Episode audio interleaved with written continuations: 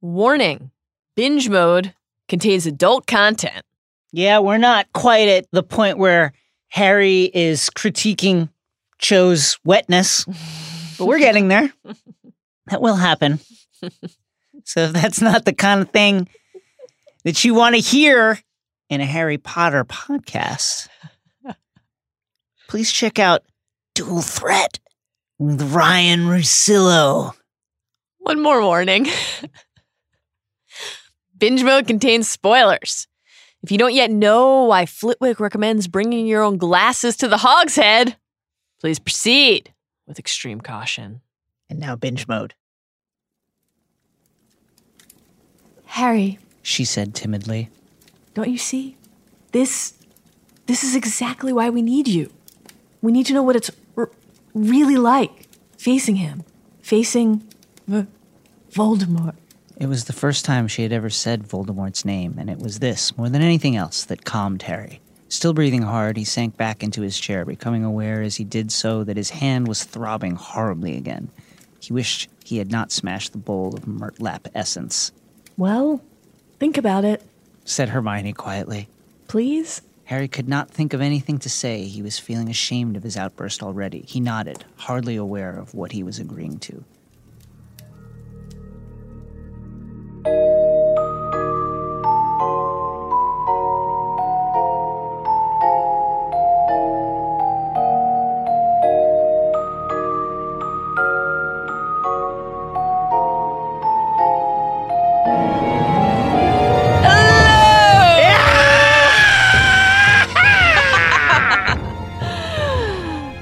welcome to Binge Mode Harry Potter. Yes. I'm Mallory Rubin, executive editor of TheRinger.com. What a great website! Joining me today, now that he's finished taking Winky to sleep one off in the come and go room, it's Yes. Ringer staff writer, your headmaster, Jason Concepcion. Now! Yeah. There are elf sized beds in there, and Winky needs to snap out of it. You need a bigger bed for binge mode Harry Potter because we're exploring every facet of the Harry Potter universe. Whether you require the room for cleaning supplies, bathroom breaks, or to hide those pesky shards of your own soul. Please subscribe on Apple Podcasts, Stitcher, Spotify, or wherever you get your podcasts, and please rate and review us. We require five points and stars for binge mode only. also, go ahead and follow us on that Twitter and Instagram at binge underscore mode, aka the underscore, and join our Facebook group, which is just for binge mode fans and which is an excellent place to share photos of your own homemade life sized lion head. So many wonderful Lunas with lion heads So at many. the Leaky Con this year. Incredible- Wonderful. Incredible cosplay. Wonderful. Wonderful. When you join the Facebook group, don't Yes. worry about that piece of parchment we make you sign. It's fine. Don't think about That's it. right. Just don't snitch. That's all I'm saying. After you sign it, don't snitch. Yesterday on Binge Mode Harry Potter, we explored how Harbingers shape chapters 10 through 14 of Order of the Phoenix. And on today's episode, we're diving into chapters 15 through 19. Requisite spoiler warning for today's binge as always. While those chapters are today's primary focus, we will be going deep Deep. on details from all seven books and eight films and the wider Potter canon, Yeah. taking the entire series into account from the moment Hermione asked for our signature. So keep those fake galleons in your pocket because it's time to head to the room of requirement.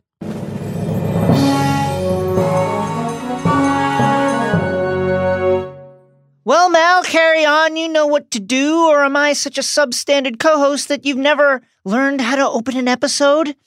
It's time to offer up a brief refresher on what actually happened in order, chapters 15 to 19. So let's climb aboard this scarlet steam engine of plot, the Hogwarts Express. Choo-choo. Choo choo. When Hermione shared her fears about the ministry's interference at Hogwarts, even she couldn't have predicted how quickly and widely Umbridge would gain power at the castle. through a series of ministry decrees. The defense against the dark arts professor is named Hogwarts High Inquisitor, which is a totally not troubling uh, title, and allowed to inspect other teachers, ban student groups she doesn't like, and dole out punishments. What to do when authoritarianism rises? Rebel. Hermione convinces Harry to lead a secretive group named eventually by Ginny That's Dumbledore's army to teach nearly 30 students how to actually defend themselves against dark magic. For Harry, this is both a section of emotional highs from pride about Dumbledore's army to a fluttering heart in conversations with Cho and deep, anxious lows. Fear about Sirius being discovered, and at the end, despair at being banned for Quidditch for life. Tough stuff for our guy. Jason, Yeah. I thought you might be grateful for a little extra authority. And that gets us to this episode's big idea. So let's dive into the Pensieve to sift through our thoughts. Mm. The defining theme of chapters 15 through 19 of Harry Potter and the Order of the Phoenix is resistance.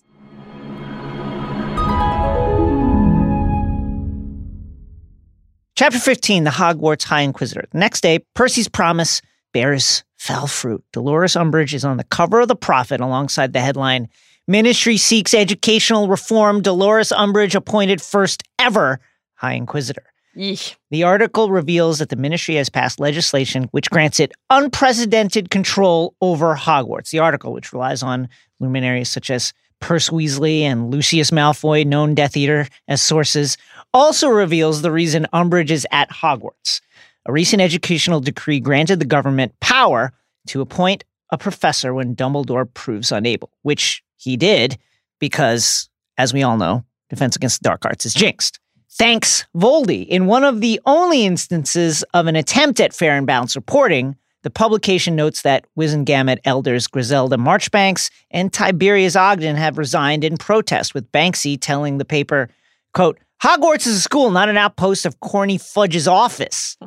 We say fair and balanced? The quote bleeds directly into a tout for, quote, a full account of Madame Marchbank's alleged links to subversive goblin groups. Boy. Part of the power granted to Umbridge under educational decree number 23 is the right to inspect teachers.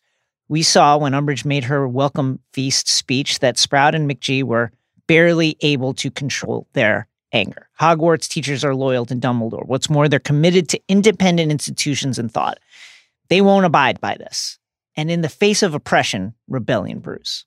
Love that side door traffic. You know, tease the sidebar. That's right. It's effective. Good work.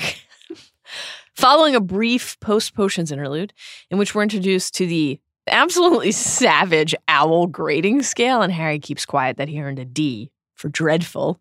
Tough look for our guy. Harry and Ron arrive for divination and see Umbridge emerging through the trapdoor. She's there to inspect Trelawney. What could go wrong? Trelawney handles this so well. Trelawney's voice is shaking as she issues opening instructions, and Umbridge shadows her as she moves among the pairs of students, working to interpret their dreams. Umbridge quickly shifts from questioning the students to questioning the professor, asking how long Trelawney has been there. The answer? Nearly 16 years. Brr, brr, brr, brr, brr. Oh, Quite a long time then. A time frame that is priming us to receive the news at the end of the book that Trelawney came under Dumbledore's care after making the fateful prophecy about Harry and Voldemort. She asks about Trelawney's famous relation, the celebrated seer Cassandra Trelawney. and our Trelawney says these things often skip er, three generations. and then Umbridge nakedly asks Trelawney, Well, if you could just predict something for me then? Trelawney, who, listen, let's just be honest about this. Real talk time has a worse batting average than Chris Davis. It's very tough. Very tough. But is also responsible for two of the most seismic premonitions in modern wizarding history is deeply wounded. The inner eye does not see upon command, she said in scandalized tones. She's genuinely offended by the insinuation that her craft is a party trick summoned at will. And yet her refusal to comply lasts only as long as it takes Umbridge to begin scratching at her clipboard. Trelawney says, I I think I do see something. Something that concerns you. Why I sense something something dark. Some grave peril. I'm afraid that you are in grave danger. Now, this is the same doom and gloom effect that Trelawney, who is mere moments away from interpreting every one of Harry's manufactured dreams as a death omen, regularly employs with Harry. And then, as now, she's simultaneously totally bullshitting everyone and also gonna be right. Yep. Actually. Umbridge is not impressed with what she perceives as a transparent, hollow attempt to resist by faking it. Well, if that's really the best you can do. Next up, class with the High Inquisitor herself. Turn to page 19, gang, because it's time to read chapter 2. Hermione resumes, instantly putting her hand back in the air. She's read the chapters. She's, in fact, read the entire book from the book. Professor Umbridge blinked, but recovered her poise almost instantly. Or at least she thinks she does. She has no idea who she's dealing with. As her next decision shows, she begins to test Hermione on the material. But guess what? Hermione knows the fucking material. Oh, yeah. From the book again. He says that counter Jinxes are improperly named, said Hermione promptly. he says counter Jinx is just the name people give their jinxes when they want to make them sound more acceptable. How do you like them apples? it was like, yeah, oh, Slinkhard, Slinkhard, yeah, I get it. You you read a couple chapters of Slinkhard. Next thing you know, you're gonna tell me counter jinxes are properly named. Fucking Goodwill Hermione over here. Professor Umbridge raised her eyebrows, and Harry knew she was impressed against her will. But I disagree, Hermione continued. Professor Umbridge's eyebrows rose a little higher, and her gaze became distinctly colder. As Umbridge whispers, Hermione speaks loudly, boldly, deliberately attempting to engage the entire class in her act of defiance. Umbridge deducts five points from Gryffindor for, quote, disrupting my class with pointless interruptions. Again, five points, not bad. I gotta say. I mean, she's in there like scourging Harry's flesh. Mm-hmm. But in the classroom, five points. Really not that, you know, Snape is out here like 10, 20, 15 points at the drop of a hat. Anyway. I shudder to think of what Umbridge would do with Trevor, though, you know? I don't even want to think about that. But she has some praise for our GFT, good friend Tom. Quote, Your previous teachers in this subject may have allowed you more license, as none of them, with the possible exception of Professor Quirrell, oh my God. who did at least appear to have restricted himself to age appropriate subjects, would have passed a ministry inspection. Yeah, Quirrell was a great teacher, said Harry loudly. There was just that minor drawback of him having Lord Voldemort sticking out of the back of his head. Clearly, Harry's been listening to binge mode. Clearly. If you're still listening, Harold, we have one more note. Resistance is most effective when it's controlled. This latest outburst, meanwhile, earns our guy one more week of getting his hands scarred up oh, in detention with Dolores Umbridge. Oh, man. Imagine spending literally every one of your evenings with her. Terrible to think about. Not great. One thing that seemingly no one can resist the pull of the Quidditch bitch. When Angelina learns that Harry has landed himself in detention yet again, she screams at him so fiercely that McGonagall notices. Naturally, learning that her prize seeker is missing practice yet again doesn't boost her mood, nor does learning the reason. Potter, you must get a grip on yourself. McGonagall says, You are heading for serious trouble, left unsaid as is my vault if you're not out there on the pitch. Dun, dun, dun. She takes five points from him, which Harry considers a gross injustice. But as she notes, detentions don't seem to be having any effect on him whatsoever. Harry's getting his hands sliced open every night, and now he's losing points and finding that the one thing that usually brings him joy, Quidditch, is now just another source of misery. And if he thinks Hermione's going to be sympathetic, he's wrong. Ron might think that McGonagall was, quote, bang out of order. I like that phrase.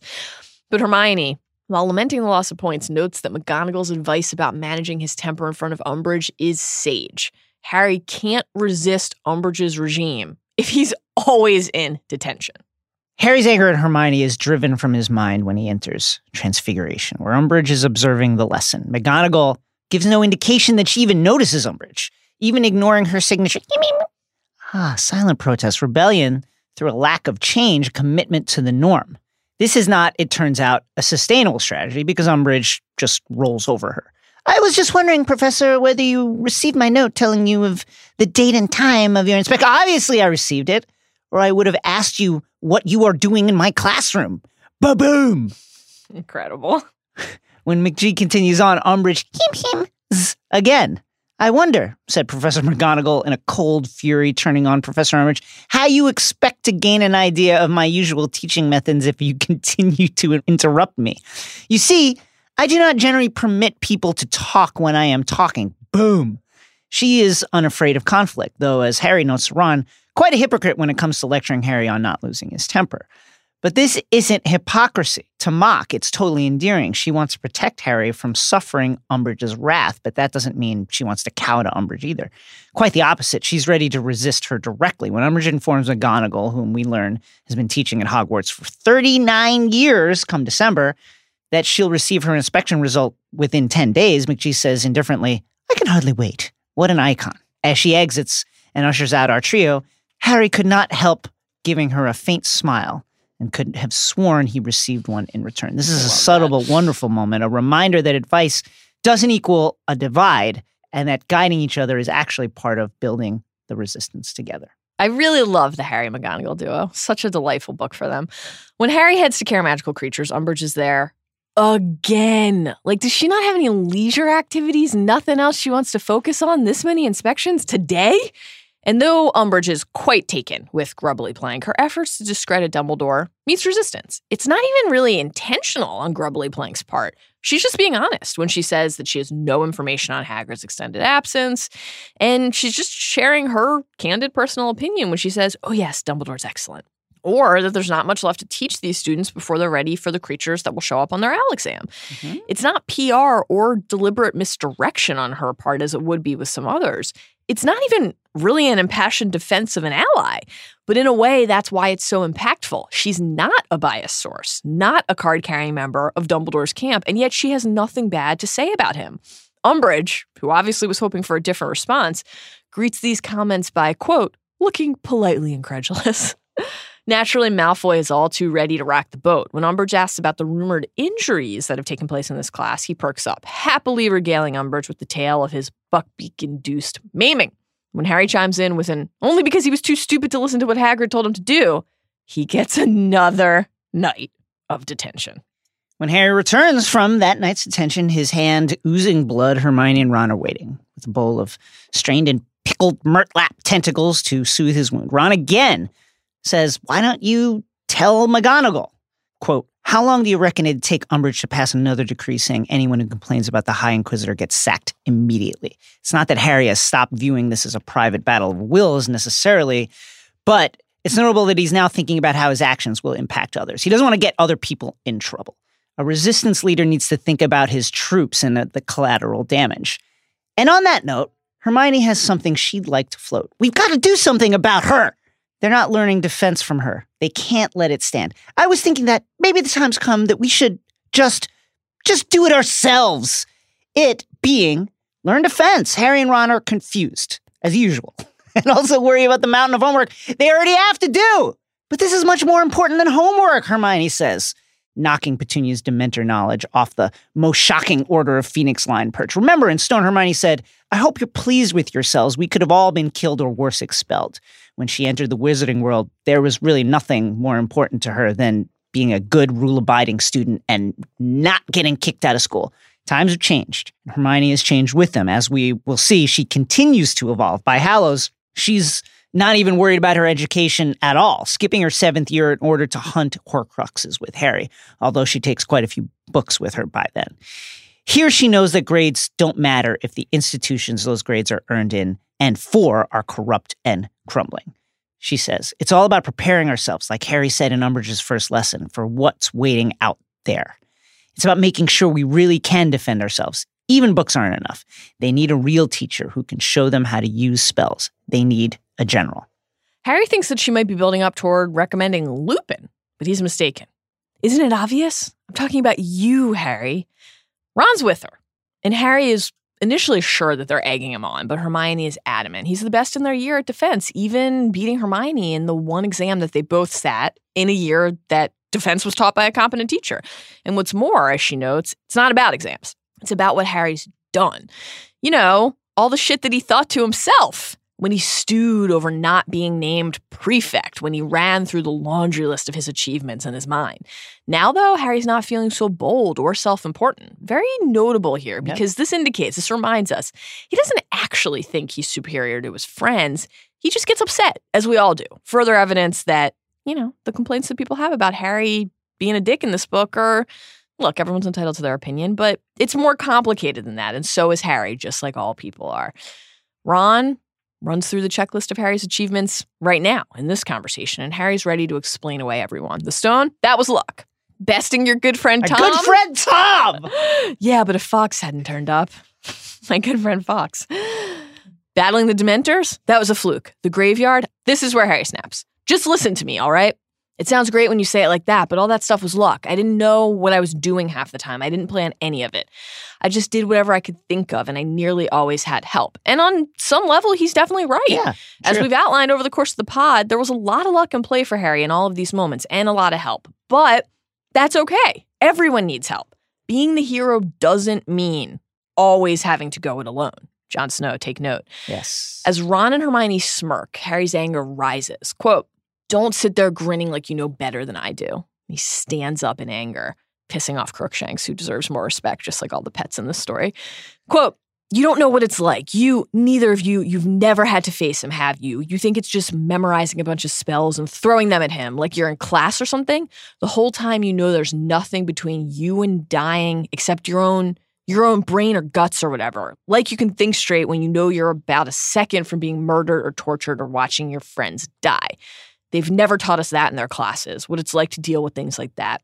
And you two sit there acting like I'm a clever little boy to be standing here alive. Like Diggory was stupid, like he messed up. You just Mm. don't get it. That could just as easily have been me. It would have been if Voldemort hadn't needed me. But Hermione isn't cowed by this at all. In fact, Harry has just handed her the argument she needs. That's exactly why they need him to teach them, she Yes. says.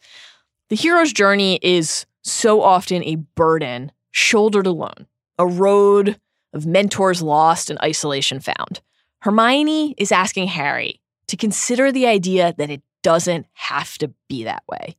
For Harry, at the end, it will, but even that solitude is a path toward community and a shared fight. He can bring others with him, he can show them the way, not only to help Harry in his fight, Mhm. but to mount a fight of their own.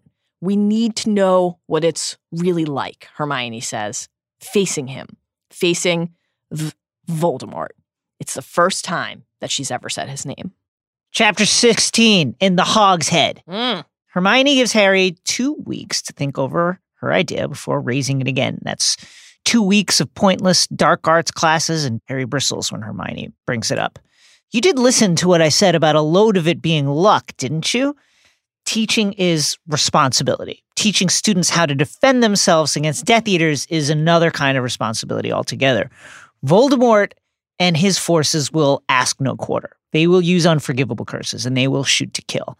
Harry survived his run ins with the Dark Lord, but as he himself mentioned, it was always a very close run thing. And yes, there's no denying it. Luck was an important factor. Harry knows what resisting evil means. It means innocent people dying, even when you do your very best. Hermione presses. Yes, Harry, said Hermione gently, but all the same, there's no point pretending you're not good at defense against the dark arts because you are. And then she goes on to list his achievements resisting the Imperius Curse, producing a full, uh, how impressed Vic the Dick is with him. Ron flinches upon hearing Vic's name on Hermione's lips. A humorous exchange there follows. Yeah, what, what did what did Vicky say? Ho ho! I love that And- response. Ho ho. You're not still in contact with him, are you? Harry's resistance to the idea of him teaching defense against the dark arts weakens ever so slightly. Just you and Ron, yeah? Well, not so fast. No, in fact, not just Hermione and Ron, just uh, Hermione, Ron, and a Few others. Few others. Not so many. select others. Hermione tells Harry, "quote I really think you ought to teach anyone who wants to learn. I mean, we're talking about defending ourselves against v- Voldemort. Oh, don't be pathetic, Ron. How quickly she shifts from being afraid to say the name to judging Ron for still fearing it. Great stuff. It doesn't seem fair if we don't offer the chance to other people. Hermione has really thought this through. When it comes to organized resistance at the school, she's been a thought leader. Really? She was out there forming spew, or as she would insist on us calling it and showing the proper respect, S P E W, That's right. taking a brave and righteous stand against the structural injustices of the wizarding world. The fight for house elf rights, one that she continues throughout this book. She's getting so good at her knitting. Really you can incredible. almost tell the difference between the socks and the hats. is in one respect harder than the fight against Voldemort because no one really is invested in that. No one at all. her. And yet she perseveres, the sign of a leader. When Harry and Ron understandably turned up their noses at continuing to look at the Daily Prophet, the failing Daily Prophet, Hermione sees the paper as an invaluable source of intelligence. She is prepared. She is thinking so much bigger, certainly than Ron. Ron is, is And- what is Ron what is Ron's thought process about lately? Just clean sweeps. That's it. and soon, Michael. Yeah. She suggests a meetup with the interested students during their next visit in Hogsmeade. Ron wants to know why they have to do it outside of school. Again, Hermione shows how thoughtful she's being, how many factors she's considered, because I don't think Umbridge would be very happy if she found out what we were up to. Jesus, Ron, you have to fucking have everything spelled out for you. It's uh, unbelievable. the meeting is to take place at the Hogshead, a dodgy spot, sure, but quieter than the always bustling Three Broomsticks. Real talk, though, one star on Yelp. The Hogshead? Like when Hogshead the, is disgusting. when the cloth that you're using, and by you I mean Aberforth, more on him in the seven, Hogshead is makes disgusting. the glasses dirtier. yeah. That's a tough sign. Imagine, you know, bar rescue at the Hogshead would be. Is that the rag that you're using Oh to my clean the glasses also? I don't think we'll be overheard, Hermione says, wrongly. Quite. you know, with a pang, Harry, who's worried about Sirius being reckless and trying to meet them, thinks about how he wouldn't be able to go to Hogsmeade at all if not for his godfather's signature. Hermione and Ron have been talking to students, sussing out interested parties. At the, this place is dirty, it's smelly, it's awful, there's no refrigeration. At the dirty, smelly hogshead, they saw a suspicious looking witch sitting in a corner, her face completely covered by a veil. Harry remembers Hagrid's words from Harry's first year. You got a lot of funny folks in Hogwarts. He's worried that it could be Umbridge, but Hermione points out that A, Umbridge is shorter than this person, and B, if it is her, what should he do? We learn in time that the witch is actually Dungfletch, Mundungus Fletcher, in disguise, spying and reporting on their activities to the Order. Third years and up are allowed to visit the village, so like Umbridge, go kick rocks. This is all perfectly normal, minus, you know, the light treason. Hermione has triple checked the rules and they're not breaking any. Though Professor Flitwick, quote, advised me strongly to bring our own glasses. The Way glasses are filthy. You just blew your nose on the rag that you cleaning the glasses with. You don't even use Scourgify. Why are you even using a rag? Cleaning up the goat feces. There's goats. Anyway, they order butterbeers and wait to see who shows up. How many did you say again, Hermione? You know, just a couple of people. Hermione repeated, checking her watch and then looking anxiously toward the door. I told them to be here about now, and I'm sure they all know where it is. Oh, look, this might be them now. Oh, look, it's 25 people.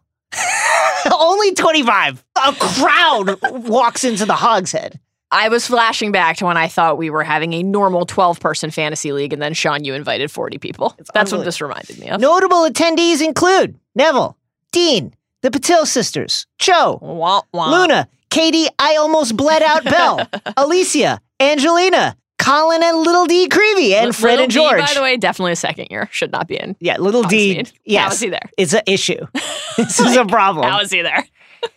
Fred and George, among many others. A couple of people, said Harry hoarsely to Hermione. A couple of people, yes. Well, the idea seemed quite popular, said Mm. Hermione happily.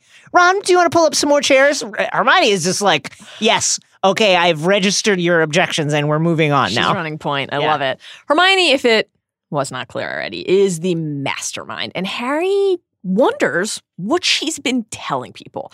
Why are so many people here? What are they expecting? I've told you. They just want to hear what you've got to say, said Hermione soothingly. But Harry continued to look at her so furiously that she quickly added, You don't have to do anything yet. I'll speak to them first.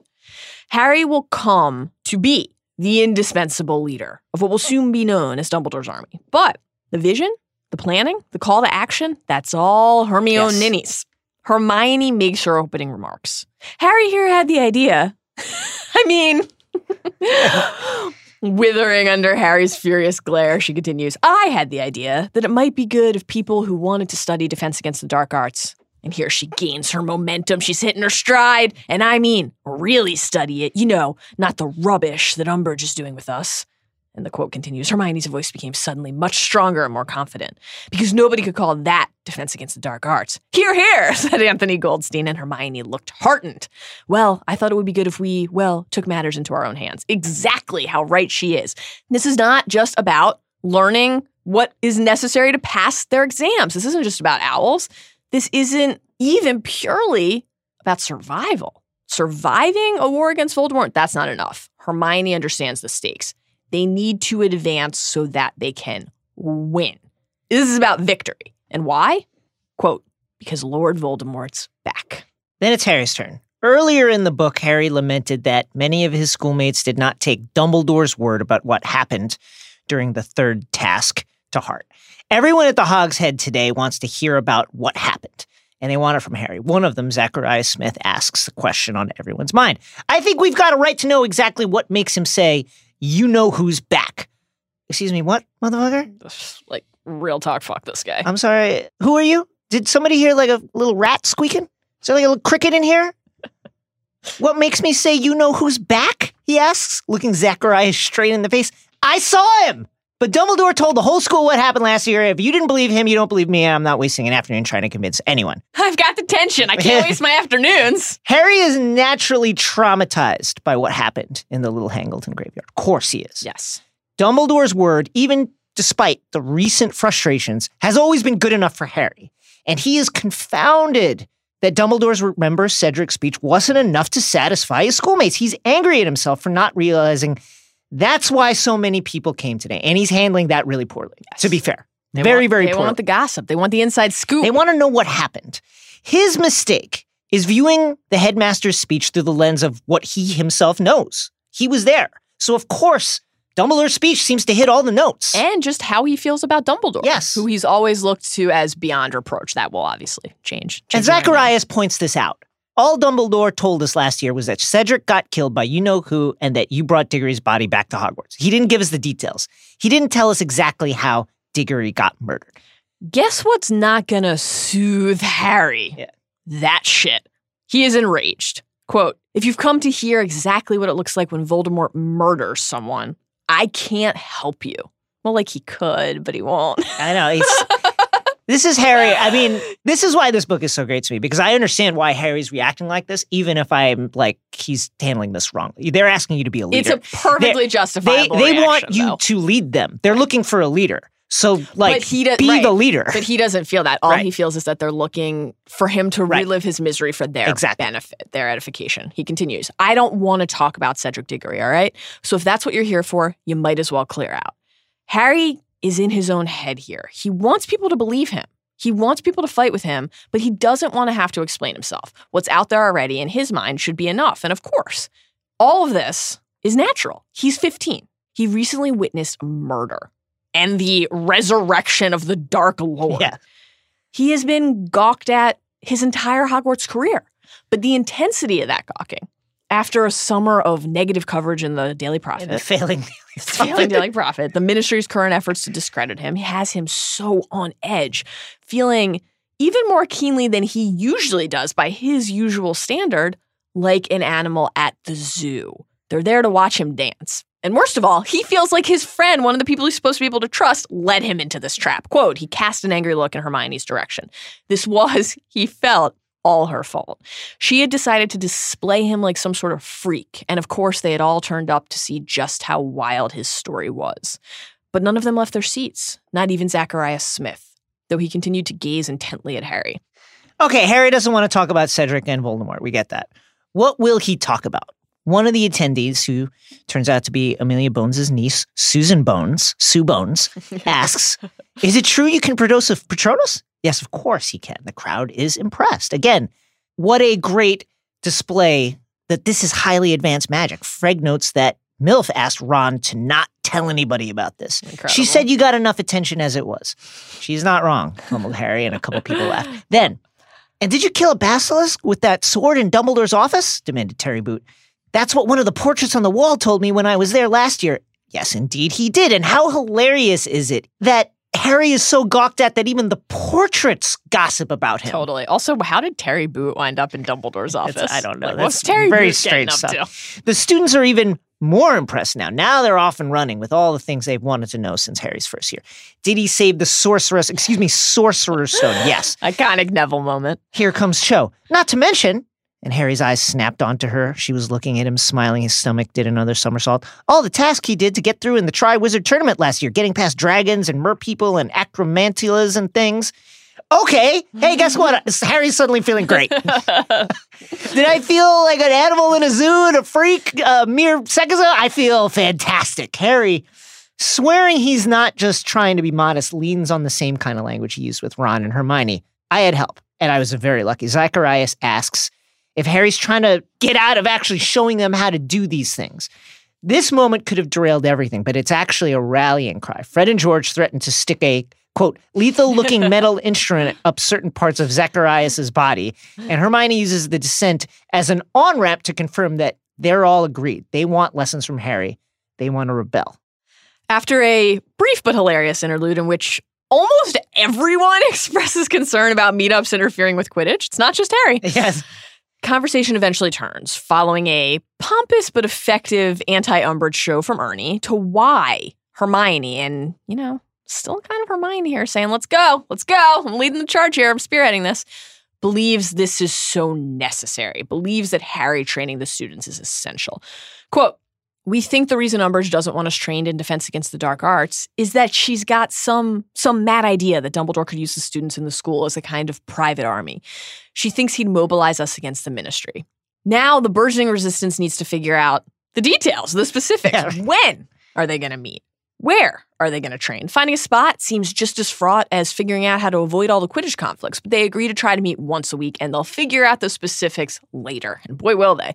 In the meantime, quote, I think everybody should write their name down, Hermione says, just so we know who was here. But I also think, she took a deep breath, that we all ought to agree not to shout about what we're doing. So if you sign, you're agreeing not to tell Umbridge or anybody else what we're up to. Secrecy and trust will be a key part of this initiative. Naturally, not everybody is comfortable with this. Ernie Box, he's a prefect. So are Hermione and Ron and Anthony, Padma, plenty of the people there. Thus, has he feels a lot to lose. Harry chimes in here. Good moment for Harry, showing Yes. some leadership and showing that he thinks this is important. You just said this group was the most important thing you do this year, he reminds Ernie. It's no longer time for cheap talk. It is time for real action. And Ernie signs. And after that, everyone else goes along and signs the parchment too. Quote, there was an odd feeling in the group now. It was as though they had just signed some kind of contract. And indeed, they have, not just in feel, but in actuality. As we will soon learn, Hermione has jinxed the paper to reveal and punish any signatories who rat out the resistance.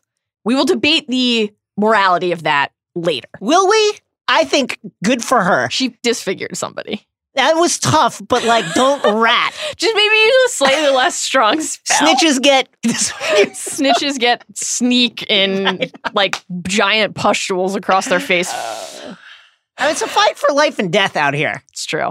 And Hermione's foresight and observational skills, they don't end there. She's also spotted something else Harry and Cho. After speaking about Ginny and Michael, she says, Hey, my guy, what's up with you and Chang? And Harry's stunned. Well, said Hermione, smiling slightly, she just couldn't keep her eyes off you, could she? The quote continues Harry had never before appreciated just how beautiful the village of Hogsmeade was. Chapter 17, Educational Decree number 24. Yeah! Harry spends the rest of the weekend on a high. From the book, the knowledge that they were doing something to resist Umbridge and the ministry and that he was a key part of the rebellion gave Harry a feeling of immense satisfaction. Fighting feels right to Harry, it gives him purpose. Then Umbridge makes her move. Coming down from the dormitory, Harry and Ron find a large sign affixed to the Gryffindor message board. It reads, in part, by order of the High Inquisitor of Hogwarts, all student organizations, societies, teams, groups, and clubs are henceforth disbanded. Boo! The decree goes on to define any regular meeting of three or more students as an organization, society, or team. Henceforth, students seeking to be part of any gathering which falls under that extremely wide definition must get permission from the High Inquisitor Dolores Umbridge. Harry and Ron go to find Hermione. Did someone rat him out? Does Umbridge know? Hermione says no, it's impossible, and she tells them about the jinx on the parchment. Believe me, if anyone's run off and told Umbridge, we'll know exactly who they are, and they will really regret it. Woo! Our friends walk into the Great Hall and are immediately beset by their conspirators Neville, Dean, Fred, and George and Ginny. Did you see? Does she know? What do we do? Quote, they were all looking at Harry, which fine, we get it, but they should all be looking at Hermione at this point. Harry says the training is still on. Yes. Now everyone from the Hog's Head meet is looking over or about to come over, which panics Hermione. The fact that it would be suspicious if people from different houses were seen crossing to talk to each other too often shows that the sorting hat's warning has had zero effect. Hermione and Ginny manage to chill everyone out. Leaving the hall, Angelina comes over with some extra, extra, extra bad news. Yeah, that decree covers Quidditch teams. Angelina, channeling her inner wood, is flipping the fuck out. Harry must, she implores, behave himself. Listen, the fascists always know. Keep that in mind. Things get worse. They don't yet know for sure whether the decree was a direct shot at what will become Dumbledore's army, but what happens next is surely a move against Harry. He's in History of Magic, listening to Binns droning on about giant wars. Harry, my guy, really useful information there. Pay attention. When Hedwig, Hedwig alights outside the window. This is strange. Hedwig doesn't show up like this. She didn't come to breakfast. Why? Harry lets her in and he takes her back to his desk, and that's when he realizes that she's injured. Quote, Hedwig's feathers were oddly ruffled, some were bent the wrong way, and she was holding one of her wings at an odd angle. This makes me so sad. Poor little Bobby. Harry begs out of class, claiming illness. His first instinct, of course, be to take Hedwig to Hagrid, but Hagrid's been absent since the beginning of term. So he heads instead to the staff room, hoping to find the grubster, Grubbly Plank. He finds her and McGonagall there. Grubbinator, ready to help out. Quote, looks like something's attacked her. Can't think what would have done it, though. Thestrals will sometimes go for birds, of course, but Hagrid's got the Hogwarts Thestrals well trained to not touch owls. Harry's like thinking to himself, don't know what Thestrals are, don't care. Right. Only the mystery dragon horses you've been wondering about all year, bud. McGonagall asks how far Hedwig had been traveling. Harry says, from London, I think. And understanding flashes between them. This means 12 Grimmauld Place, the Order's headquarters. Grubbly Plank offers to nurse Hedwig for a few days and she takes the owl back into the staff room. Hedwig's like, I can't believe you're letting this tough stranger take me away. It's very tough stuff. Oh, Harry, stay with your pet. She needs you. Anyway, before Hedwig and Grubbs can retreat, McGonagall reminds Harry about the letter attached to Hedwig's fucking leg. idiot.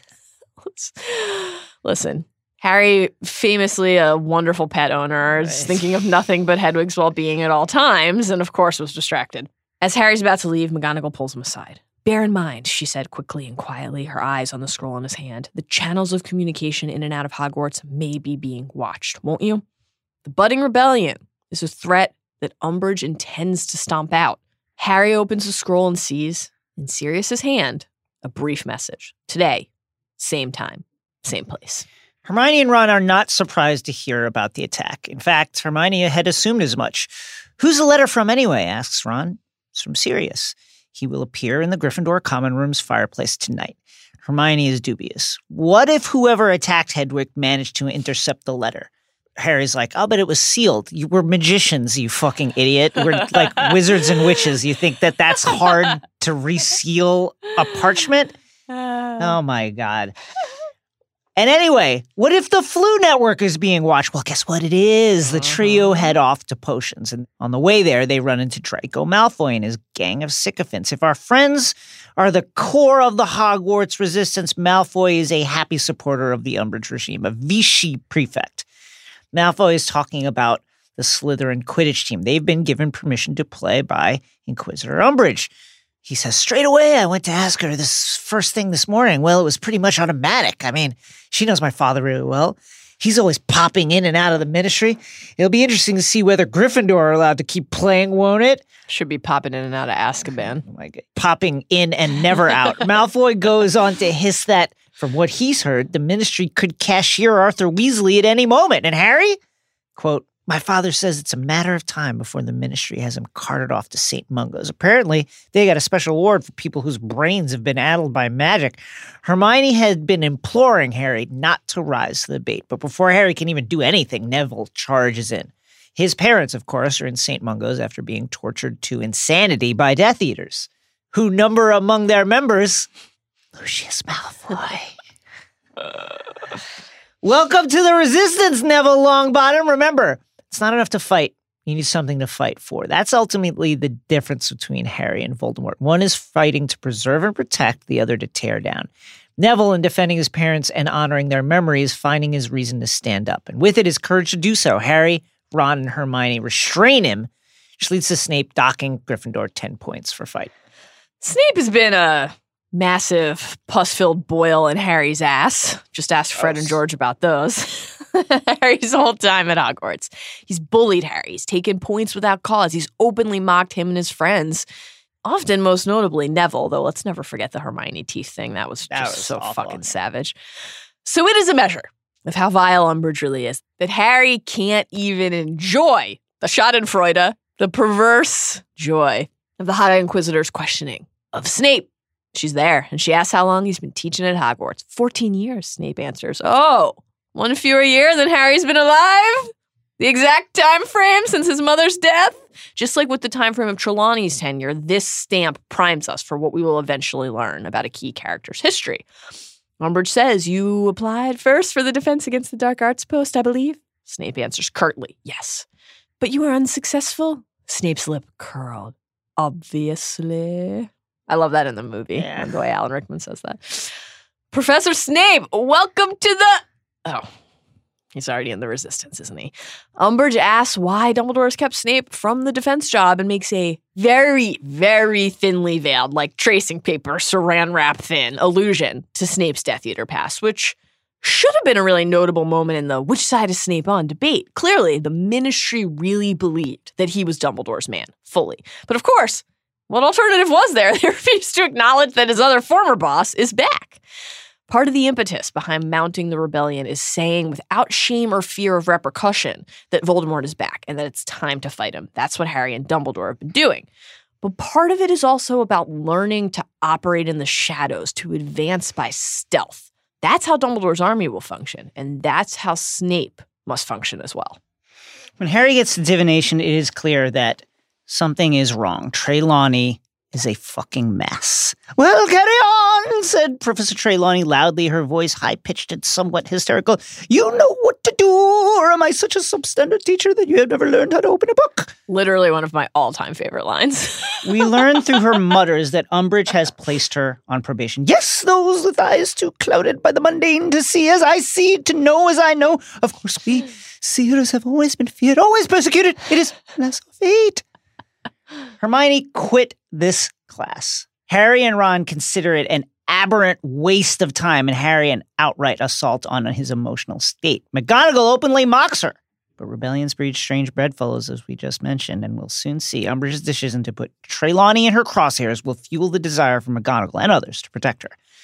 Bet the inner eye didn't see that one coming. In oh. fact, I know for a fact because like Trelawney would not be acting like this. Listen, the different colored teacups require a lot of attention. With Fred spectacularly vomiting and Lee vanishing it. Gotta assume this is the same spell they used to vanish the shit, right? In the common room, Harry waits for Sirius. After midnight, the room finally clears and Sirius arrives, Crookshanks purring loudly. They're ready to report everything, but there's no need because Sirius already knows what they're up to. As we mentioned, that mysterious witch at the Hog's Head was really Dung Fletch in disguise. You'd think they would have recognized the stale stench about him, but I guess again, that just really speaks to the quality of the aroma in the Hog's Head more than anything. Sirius takes a weird shot here at Hermione, telling her she has a lot to learn because she chose the quiet place instead of the loud place, the three broomsticks. This is ironic to consider given that Harry first learned about Sirius's relationship to James by overhearing a top secret conversation at the Three Broomsticks. But Sirius isn't worried or mad. Quote, he was looking at Harry with distinct pride. Sirius disseminates some messages. The MILF says that Ron is under no circumstances to partake in an illegal defense group. She'd rather Harry and Hermione not either, but she knows she can't make them. She can't speak to them for herself, by the way, because she's on duty. Doing what? Well, mounting the Order's shadow campaign, of course, so we won't learn that for some time. The adults, though, are fighting oppression and terror. They're out there doing it. Is Mrs. Weasley's desire to keep her children from this admirable or misguided? Or are those not mutually exclusive in this case? They are children, yes. And this shouldn't be their burden, but it is. And they are rising to meet that challenge in a way that few ever have. What Dumbledore has said of Harry in the past now fits more than just him. They are proving equal to a grown wizard's burden. and Sirius is thrilled. When Ron asks, So, do you want me to say I won't do it? Sirius says, Me? Certainly not. I think it's an excellent idea. He invokes, naturally, James's name. Harry's father never would have lain down for someone like Umbridge. Better expelled and able to fight than well educated and dead, Sirius reasons. This is at once extremely heartening, especially after the way that their last conversation ended. Restoring Sirius's support fills Harry with hope and courage. He looks to his godfather for guidance and support. On the other hand, though, this is the same man who warned Harry with relentless fervor to be safe Mhm. and smart and avoid risks all last year. Sirius rationalizes the difference in his advice by saying that the circumstances are not the same. And that's true, but something else is different too. Sirius is so eager to fight, so eager to help challenge the foe, that he's lost track of what's wise. And we're reminded of how reckless he's being when, as he's offering up suggestions on where to meet, he pauses in terror and vanishes. Right where his head had been, there appears a hand, short and stubby, the fingers covered in rings. Umbridge.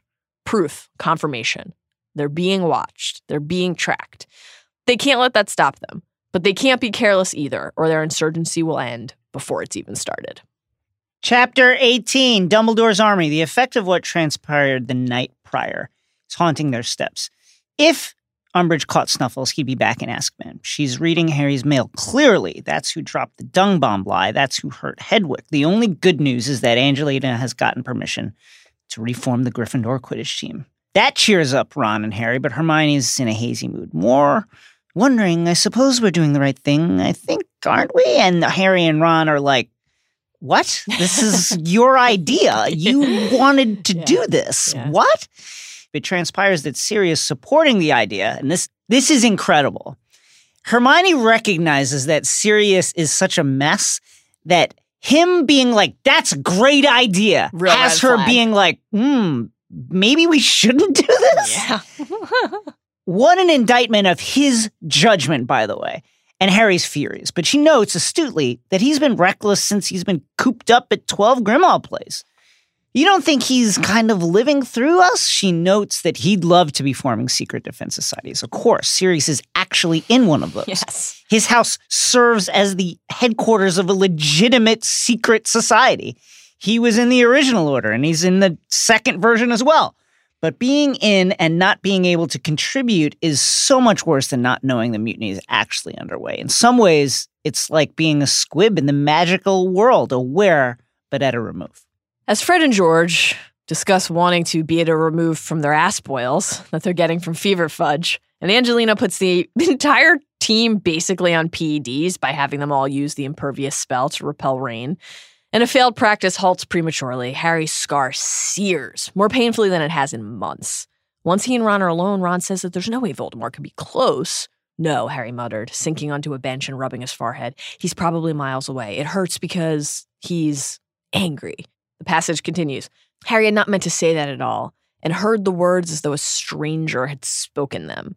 Yet he knew at once that they were true. He did not know how he knew it, but he did. Voldemort, wherever he was, whatever he was doing, was in a towering temper. It's hard enough to lead a revolt when you have to worry about spies in your midst. Harry has a spy inside his own body. This passage, this moment, is a massive Horcrux clue.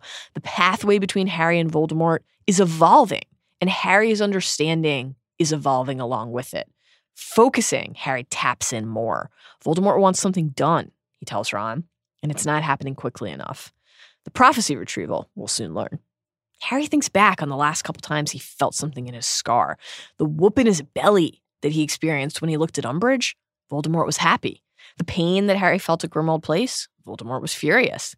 When Ron tells Harry that he could take over for Trelawney, Harry says, I'm not making prophecies.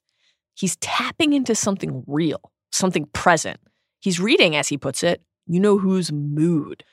Harry, wondering what isn't happening fast enough for his good friend Tom's liking. And, you know, Tom's his good friend. He's worried. He wants to make sure he's getting what he needs quickly. Thinks back to Sirius's preschool year words, a weapon, something he didn't have last time. Has the order thwarted Voldemort? Where's this weapon now? Harry's working to subvert not only Voldemort, but Umbridge and the Ministry. And it is amazing to think in this moment that he doesn't totally know what he's doing it for. He knows what right and wrong is. He knows what the truth and the lies are. He knows what he wants, but he doesn't really know why. They need to defend themselves, yes. But from what? Voldemort, sure. But Voldemort armed with what? Well, as we'll learn, the truth behind Harry's parents' death, the truth behind Harry's scar, the truth behind Harry's entire identity, and the burden that he now bears. Harry drifts off to muddled, sleepy thoughts about Voldemort and their connection and Dumbledore's inability, refusal, though he doesn't know that, to satisfactorily explain it. He slips into another dream about the corridor and the door, and this time his heart beats with longing. He wants to get through that door. He doesn't know it yet, but he's channeling Voldemort's desire. Before he can reach out, though, he is awoken by the Dobbinator, Dobby and Hedwig. Your owl, sir. And he's wearing every single hat, scarf, and sock that Hermione has ever knit because he's a weirdo. Well, minus the ones that uh, he's taken for Winky. None of the other house elves, we'll learn, will clean Gryffindor Tower because they fear picking up one of Hermione's yarn wares. Dobby's bummed to hear Harry muttering in his sleep and see him look glum. He expresses a desire to ease Harry's troubles. Well, I'm glad you asked. See, I have this secret society and we're trying to be an army. And so we just like need a place to practice fighting and stuff. Do you know any place like that? Oh, yes, I do. Dobby knows the perfect place, sir, he said happily. Dobby heard tell of it from other house elves when he came to Hogwarts, sir. It is known by us as the come and go room, sir, or else the room of requirement. Harry asks why it's called that, and Dobby explains that a person can only enter when they have real need of the room. Sometimes it's there, sometimes it's not. Sometimes it's one thing, sometimes it's something else, but it always gives the seeker what the seeker requires most. Dobby's been hiding Winky in there when she's shit faced, and the room requirement has given him butterbeer antidotes and an elf sized bed. Filch found extra cleaning supplies in there, so it works for squibs. We gotta think about this. Hearing this, Harry recalls Dumbledore's story from the Yule Ball the prior year about a room he'd never seen before appearing to him full of chamber pots when he desperately needed to piss. Harry asks how many people know about the room, and Dobby says very few. So few, in fact, that Voldemort will believe he's the only one who's ever learned its secrets, hiding Ravenclaw's lost diadem, one of his Horcruxes, in there. Shocking. First of all, it's full of stuff. Full of stuff. So you think you're the only one that knows about it? I can't wait to talk about this more. You I'm fucking idiot. It's just There's The literally full of shit. Anyway, the room requirement will play a pivotal role in the series moving forward for Harry and Dumbledore's army, for Malfoy, for Harry hiding the prince's book, for the Horcrux hunt, and much, much more. Voldemort, as we say so often, is undone by his hubris, and the room requirement reveals that hubris doubly so. Not only does he mistakenly dismiss others' ability to find and use the room, but as we'll learn with Kreacher's Tale and Hallows and Dobby's Malfoy Manor Rescue, he basically dismisses elves' ability to use magic. Harry's choice and courage and willingness to sacrifice himself for those he loves will ultimately doom Voldemort and allow the uprising to win, but so too does Voldemort's arrogance. Hermione is wary, but Harry mentions that Dumbledore also told him about the room, albeit just in passing, and that calms her. Despite everything that's transpiring, the kids still trust Dumbledore fully, notable. They inform the members of the group and, with the aid of the Marauders map, make their way to their new destination. Harry follows Dobby's instructions to activate the room, walking past the stretch of wall three times, thinking about what they need somewhere to learn to fight, somewhere they can't be found. And it works. The room obliges.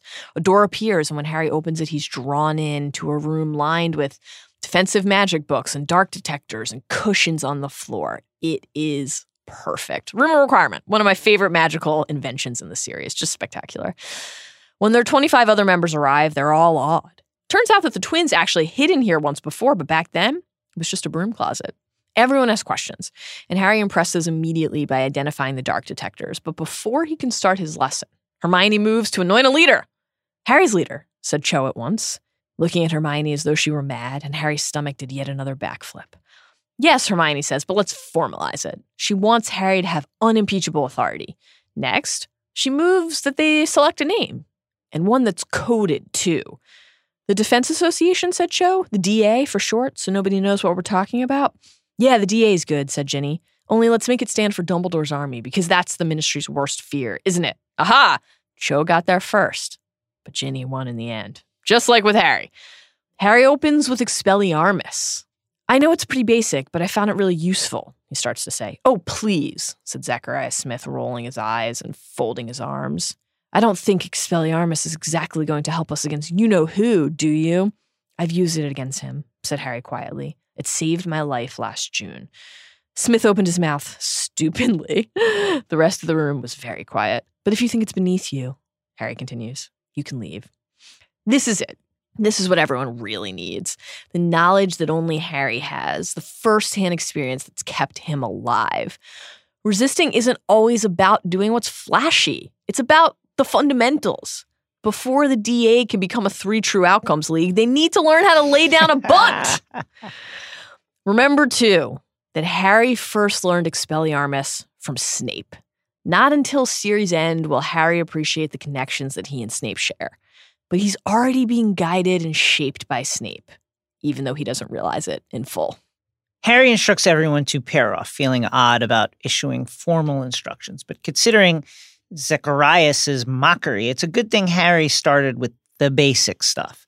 There's a lot of shitty spell work going on here. These kids, remember, have not been properly trained throughout their career, like They're at all. mess. They're a te- mess. The teachers have been, in general, substandard.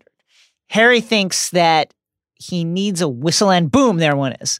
Harry walks around, and when he gets to Cho, she lights Marietta on fire. Good. And Harry tells Harry he made her nervous. Marietta, like, listen, Oh my god. it's tough, tough stuff for Marietta, but you know, stuff. snitches get lit on fire, I guess. Cho reveals that her parents have forbidden her from getting on the wrong side of the ministry, but she wants to fight. After what happened to Cedric, she stops looking confused, an awkward pause between them. She still thinks of Cedric and his death is, of course, a primary motivator, but she wants to be with Harry too. They wrap, worried about time, and amid enthusiastic cheers, agree to meet again next Wednesday. Not even Ron and Hermione bickering can sour Harry's mood. The first DA meeting was a rousing success. The insurrection is underway, and Cho said he made her nervous. Chapter 19 The Lion and the Serpent. The secret training sessions and the Room of Requirement keep Harry going. It's ironic in a way. These are the worst of times. Division and oppression are strengthening at Hogwarts and in the wider wizarding world. Umbridge's increasingly authoritarian influence shows no sign of waning, quite the opposite. And yet, Harry has found his calling. He says it feels like he's carrying a talisman in his chest. He's fighting back. His friends are fighting back, and they're doing it right under Umbridge's nose.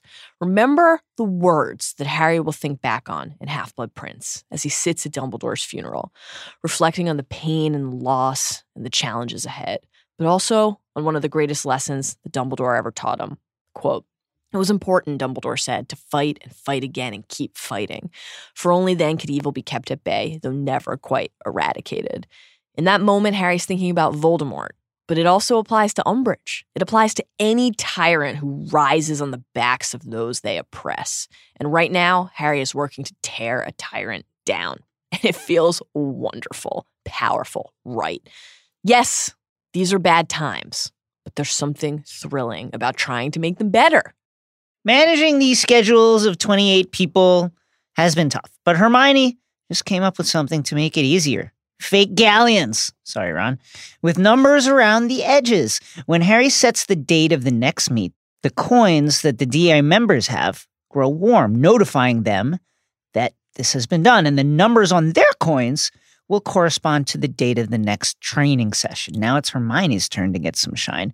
You can do a protean charm, said Terry Boot, but that's that's Newt's standard, that is. We learn here that Hermione was almost sorted into Ravenclaw. Ironically, Hermione got the idea from the way Voldemort summons his Death Eaters. After Harry mentions how similar the two methods are, Hermione says, That is where I got the idea, but you'll notice I decided to engrave the date on bits of metal rather than on our member's skin. How thoughtful. I'll save that for Marietta.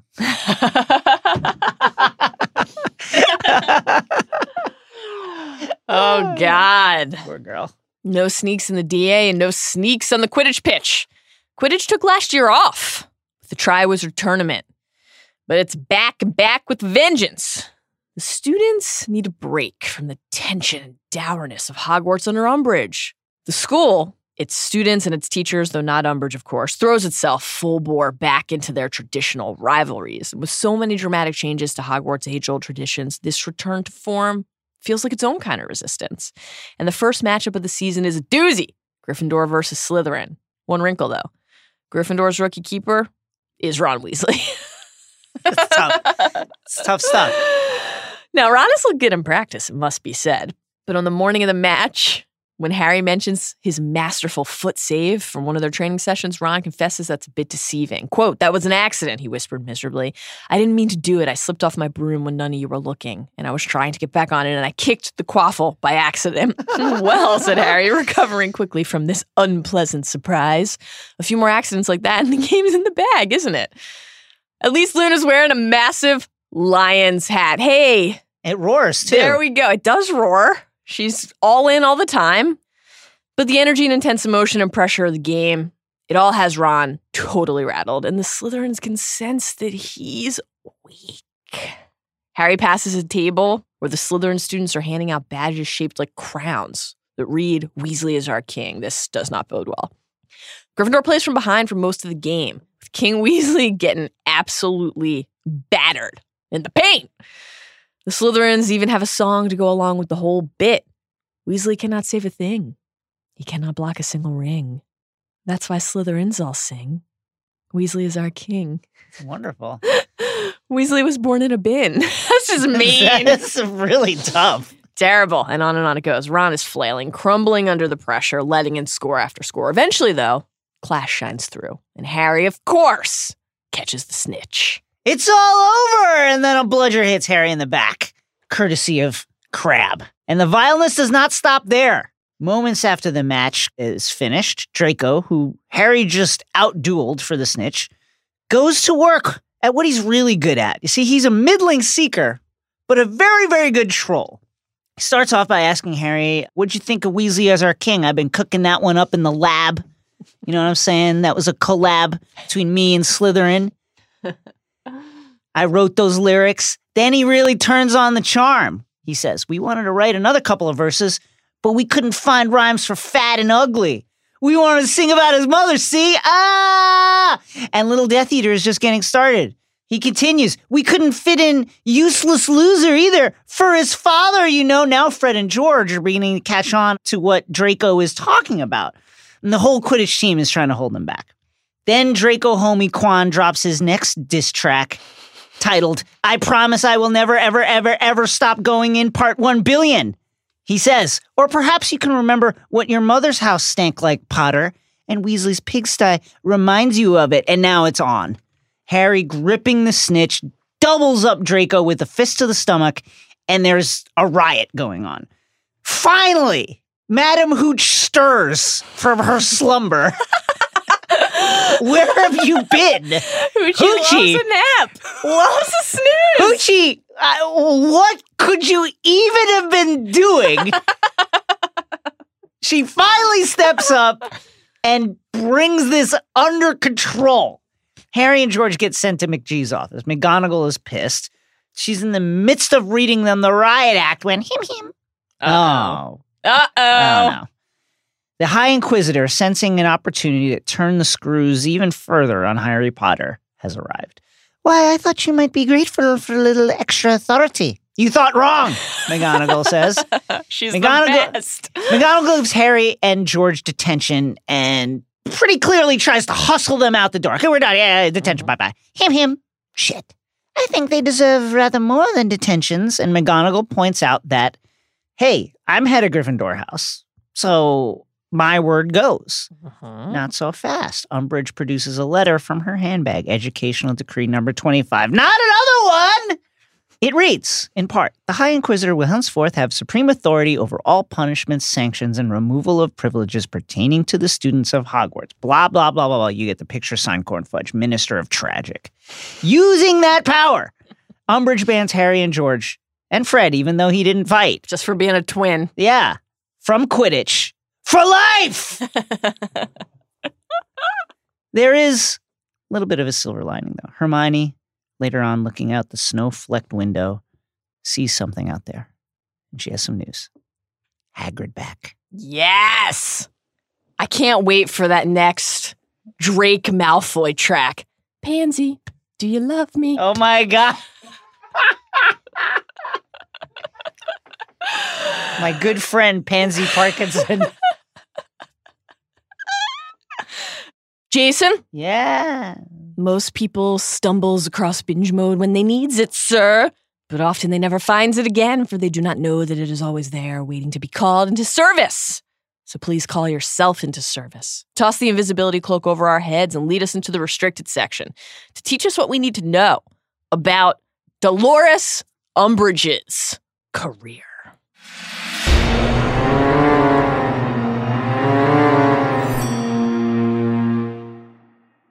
Say what you will about Umbridge, but after becoming High Inquisitor, she will soon succeed in becoming Hogwarts headmistress.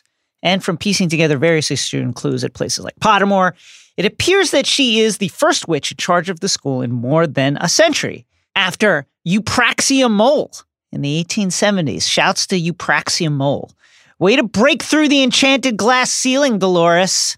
Her rise to power is all the more unlikely given her modest upbringing. Dolores Jane Umbridge, named by Rowling because Dolores means sorrow and Umbridge sounds like umbrage, as in to take umbrage or offense, was the eldest child of Orford Umbridge and Ellen Cracknell. She lived an unhappy childhood, according to Pottermore, hating her father because he worked in the Department of Magical Maintenance and displayed a lack of ambition, and her mother because she was a muggle and produced a squib son. Eventually, when she was 15, her family ruptured after a fight in which Dolores and Orford blamed Ellen for the son's lack of magical abilities. Ellen and her son vanished back into the muggle world, never to see Dolores again, and our then teenage witch spent the rest of her life pretending, like so many other wizards we meet in this story, that she was of pure blood. Unfortunately, her hatred of muggles spread through the rest of her life. Dolores didn't enjoy her time at Hogwarts, internally fuming at being passed over for all positions of responsibility. And after graduation, she entered the ministry workforce as an intern in the improper use of magic office. She quickly ascended to become that office's head before turning 30, and then climbed higher in the ranks of the Department of Magical Law Enforcement. Eventually, with a combination of buttery support for her superiors and ruthlessness by which she stole credit for other people's works, she grew close to Minister for Magic Corn Fudge. This time in Umbridge's life wasn't perfect, though. She was constantly on edge to try to improve her reputation. Why was her reputation bad? She persuaded her father to retire and retreat from public life, for instance, and thereafter pretended that he had been a respected member of the Wizengamot, as Rowling writes on Pottermore. Nasty things tended to happen to people who asked about Orford or anything that Dolores did not like talking about, and people who wanted to remain on her good side pretended to believe her version of her ancestry. She also never succeeded in finding a marital partner, despite her best efforts. And she wasn't picky either, but just wanted a powerful and well respected husband to advance her own career. She wasn't picky. She wasn't picky. She just wanted a powerful and well respected man who could advance her career. She's like, we'll take any guy as long as he's extremely powerful. Shunned by prospective suitors, generally disliked by her coworkers, Dolores held on tighter to her eccentricities, as Rowling writes. As she grew older and harder and rose higher within the ministry, Dolores's taste in little girlish accessories grew more and more pronounced. Her office became a place of frills and furbelows, and she liked anything decorated with the kittens. Uh, she'd like uh, the internet age then, though found the real thing inconveniently messy. She did not like real cats, but she liked embroidered cats.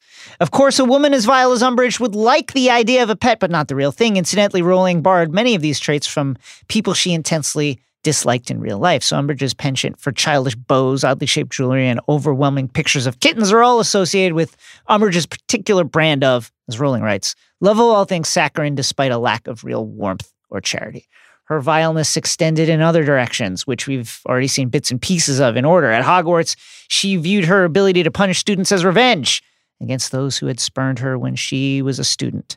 She had a phobia against non human creatures, and in her words, half breeds. She occasionally scared even her anti muggle colleagues in the ministry who found themselves shocked by Dolores's proposal after a glass of sweet sherry real Stephen Miller character here. Between leaving Hogwarts in order and commanding the courtroom in Hallows, Umbridge was unaffected professionally by her disastrous experience as headmistress. Due to Voldemort's return, New Minister Rufus Scrimgeour had more pressing concerns than punishing her, which is what allowed her to maintain her lofty perch in the ministry and eventually oversee the Muggle-born Registration Commission after the Death Eater takeover. After Voldemort's fall, though, Umbridge found herself on the other end of the trial atmosphere. She was convicted of torture, imprisonment, and deaths of several people, as some Muggle-born witches and wizards whom she had sent to Azkaban had, you know, died there on Forge. And she finally faded from public life for good. And good riddance! As Rowling writes, except in their declared allegiances, there is little to choose between Umbridge and Bellatrix Lestrange, and her desire to control, to punish, and to inflict pain, all in the name of law and order, are, I think, every bit as reprehensible as Lord Voldemort's unvarnished espousal of evil. I wholeheartedly agree. Jason, Yes, binge mode's Inner Eye, does not see upon command, that's right. except when it comes to foreshadowing. So let's split our nuggets, if not our souls, by sharing seven of our favorite insights and observations from Order, chapters 15 through 19, because seven remains the most powerfully magical number. You go first.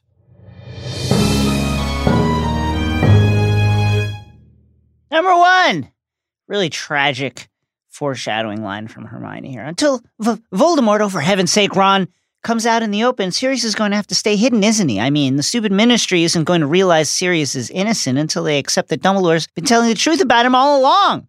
Once the fools start catching real Death Eaters again, it'll be obvious Sirius isn't one. This would have all been true, except Sirius died earlier the very night this all happens.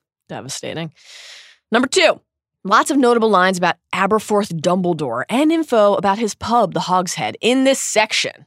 First of all, we get this line that the tavern, quote, smelled strongly of something that might have been goats. Well, we know, of Jesus. course, even though we don't know in the moment this is Aberforth. We learned in Goblet that Aberforth has a bit of a history with goats. Then, the Hog's Head barman is described as, quote, tall and thin, and looked vaguely familiar to Harry. Of course, looks like his brother, Albus. Then, quote, the whole group seemed to have held its breath while Harry spoke. Harry had the impression that even the barman was listening. He was wiping the same glass with the filthy rag. It was becoming steadily dirtier. First of all, gross. Second of all, of course he's listening. Then, this line from Sirius later that barman's got a long memory. Well, about his brother Albus and their family history, he certainly does, as we will see in Deathly Hallows. Then about the Hog's Head. Worth keeping in mind, of course, given that Harry and the defense group were overheard by Mundungus, the Hog's Head is the place where Trelawney made the prophecy to Dumbledore and where Snape overheard that prediction. Hmm. Given that key intel has also been heard in the Three Broomsticks, is anywhere in Hogsmeade safe other than Sirius's cave? And then finally, remember also that the Hog's Head is where Riddle's allies stayed when he came to Hogwarts to request a teaching position. But Dumbledore learned this secret too, thanks again to his barman connection. Number three, Marietta looking reproachful about signing the list, which Hermione has jinxed. And then Cho says that Marietta's mother had forbidden her to join because of her ministry work. It's all foreshadowing for Sneak later in the book. Number four, when Harry chooses to open the first DA lesson with Expelliarmus because it can help against Voldemort, he's thinking about using it in the past. But worth remembering, this will hold true about his future too. Harry will use Expelliarmus to thwart Voldemort, in essence, killing him at the end. Relatedly, speaking of Harry and his connection to Voldemort, when Harry says of Cedric's death, quote, that could just as easily have been me, it's worth remembering again. That might have been true in the one instant that Harry is describing, but moving forward, once Voldemort has returned, it will not be true. Harry doesn't know it yet, but by taking Harry's blood, Voldemort transferred Lily's protection, tethering Harry to life while Voldemort lives. Number five, McGonagall back. Big, big match this week. Gryffindor, Slytherin. Guess what? No homework for a week leading up to it. Guys got to keep fresh. And she actually goes to Dumbledore to get the team reinstated. She knows what she's doing. She sure does. She's a great book for her. fabulous book for her. Number six, a lot of just fun little teen romance nuggets. First of all, we get the dormitory slide in this section, which is fabulous. When Ron starts running up to go find Hermione, the steps up to the girls' dormitory turn into a slide. Now we know Hermione can go up into the boys' dormitory, no problem. But as Hermione notes, hey, it might be an old fashioned rule, but clearly, boys, not as trustworthy. And I have to wonder how many times did Arthur activate that slide trying to get to Molly? He still got the marks. Ooh. Next, Hermione kisses Ron in this section. She says, Good luck, Ron. She stands on her tiptoes and kisses him on the cheek before the Quidditch match. Wishes Harry luck as well. And then, quote, Ron seemed to come to himself slightly as they walked back across the Great Hall. He touched the spot on his face where Hermione had kissed him, looking puzzled, as though he was not quite sure what had just happened. Young love and bloom. How Wonderful. delightful. My guy Ron failing upward throughout the course of the series. and then, of course, some lovely Ginny Harry foreshadowing. When we learn about Ginny and Michael's relationship, we also learn from Hermione that this is why Ginny is normal around Harry now. She's over it. And only in getting over it is she actually able to eventually be in a relationship with him moving forward. And then, of course, Ron's reaction to learning about Michael is classic Ron, showing the immaturity that will keep him and Hermione apart for so long. Number seven. Um, are the students actually killing animals in Transfiguration? Later in the series, we'll hear McGonagall say that the vanished objects go into non-being, which is to say everything. okay, I mean that's also sounds like kind of like wizard parlance for the dog went upstate to live on a farm. I don't like that. I don't like thinking about the fact that they're just maybe killing animals. Also, like Ron's holding up the tail. Like, so you're just severing body parts from the animals? Also, like Harry like strangled a toad and the eyes almost popped out. And then Ron, Ron pokes, poked it in the eye. It's not good, It's awful. man. It's not Come good. on, guys. The fuck. Now, this is much more important than podcast prep. Every episode, we're going to honor the person or creature that compelled us most. And today, we're going to be dishing out some last minute points and awarding the House Cup to.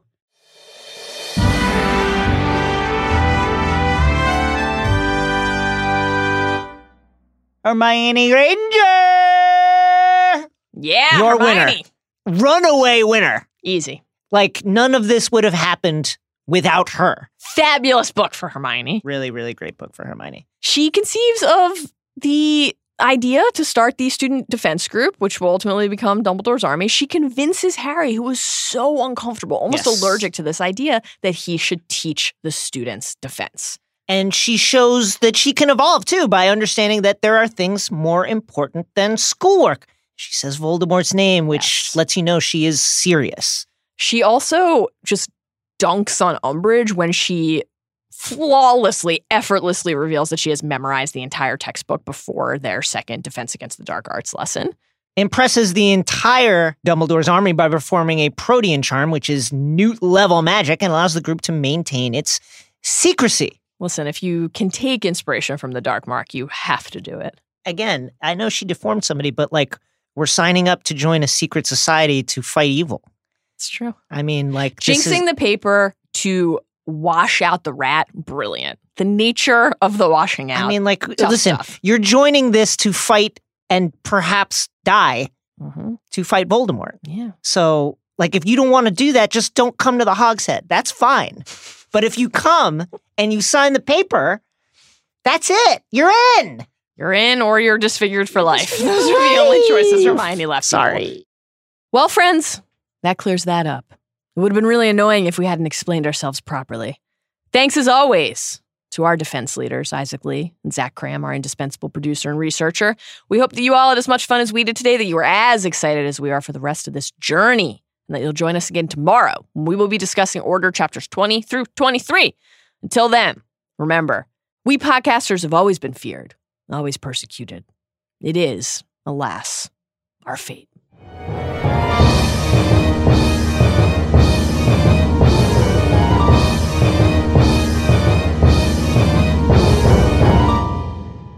So I, I, I was out in the van and I'm watching through the cameras at the Hog's Head. Aberforth is handling raw goat meat and then touching these filthy glasses with the same rag that he's using to wipe his, his goat meat hands. So I had to do something about it. I, I went in there. hey, stop! Aberforth, shut it down! Shut it down now! What is this? Is this raw goat meat right next to the butterbeer? Why are there goats in here? You don't have any refrigeration? I don't know. I want to hit a magic wizard, whatever. Let me tell you something. Do you have a, a, a spell that can get rid of salmonella? You're gonna kill somebody.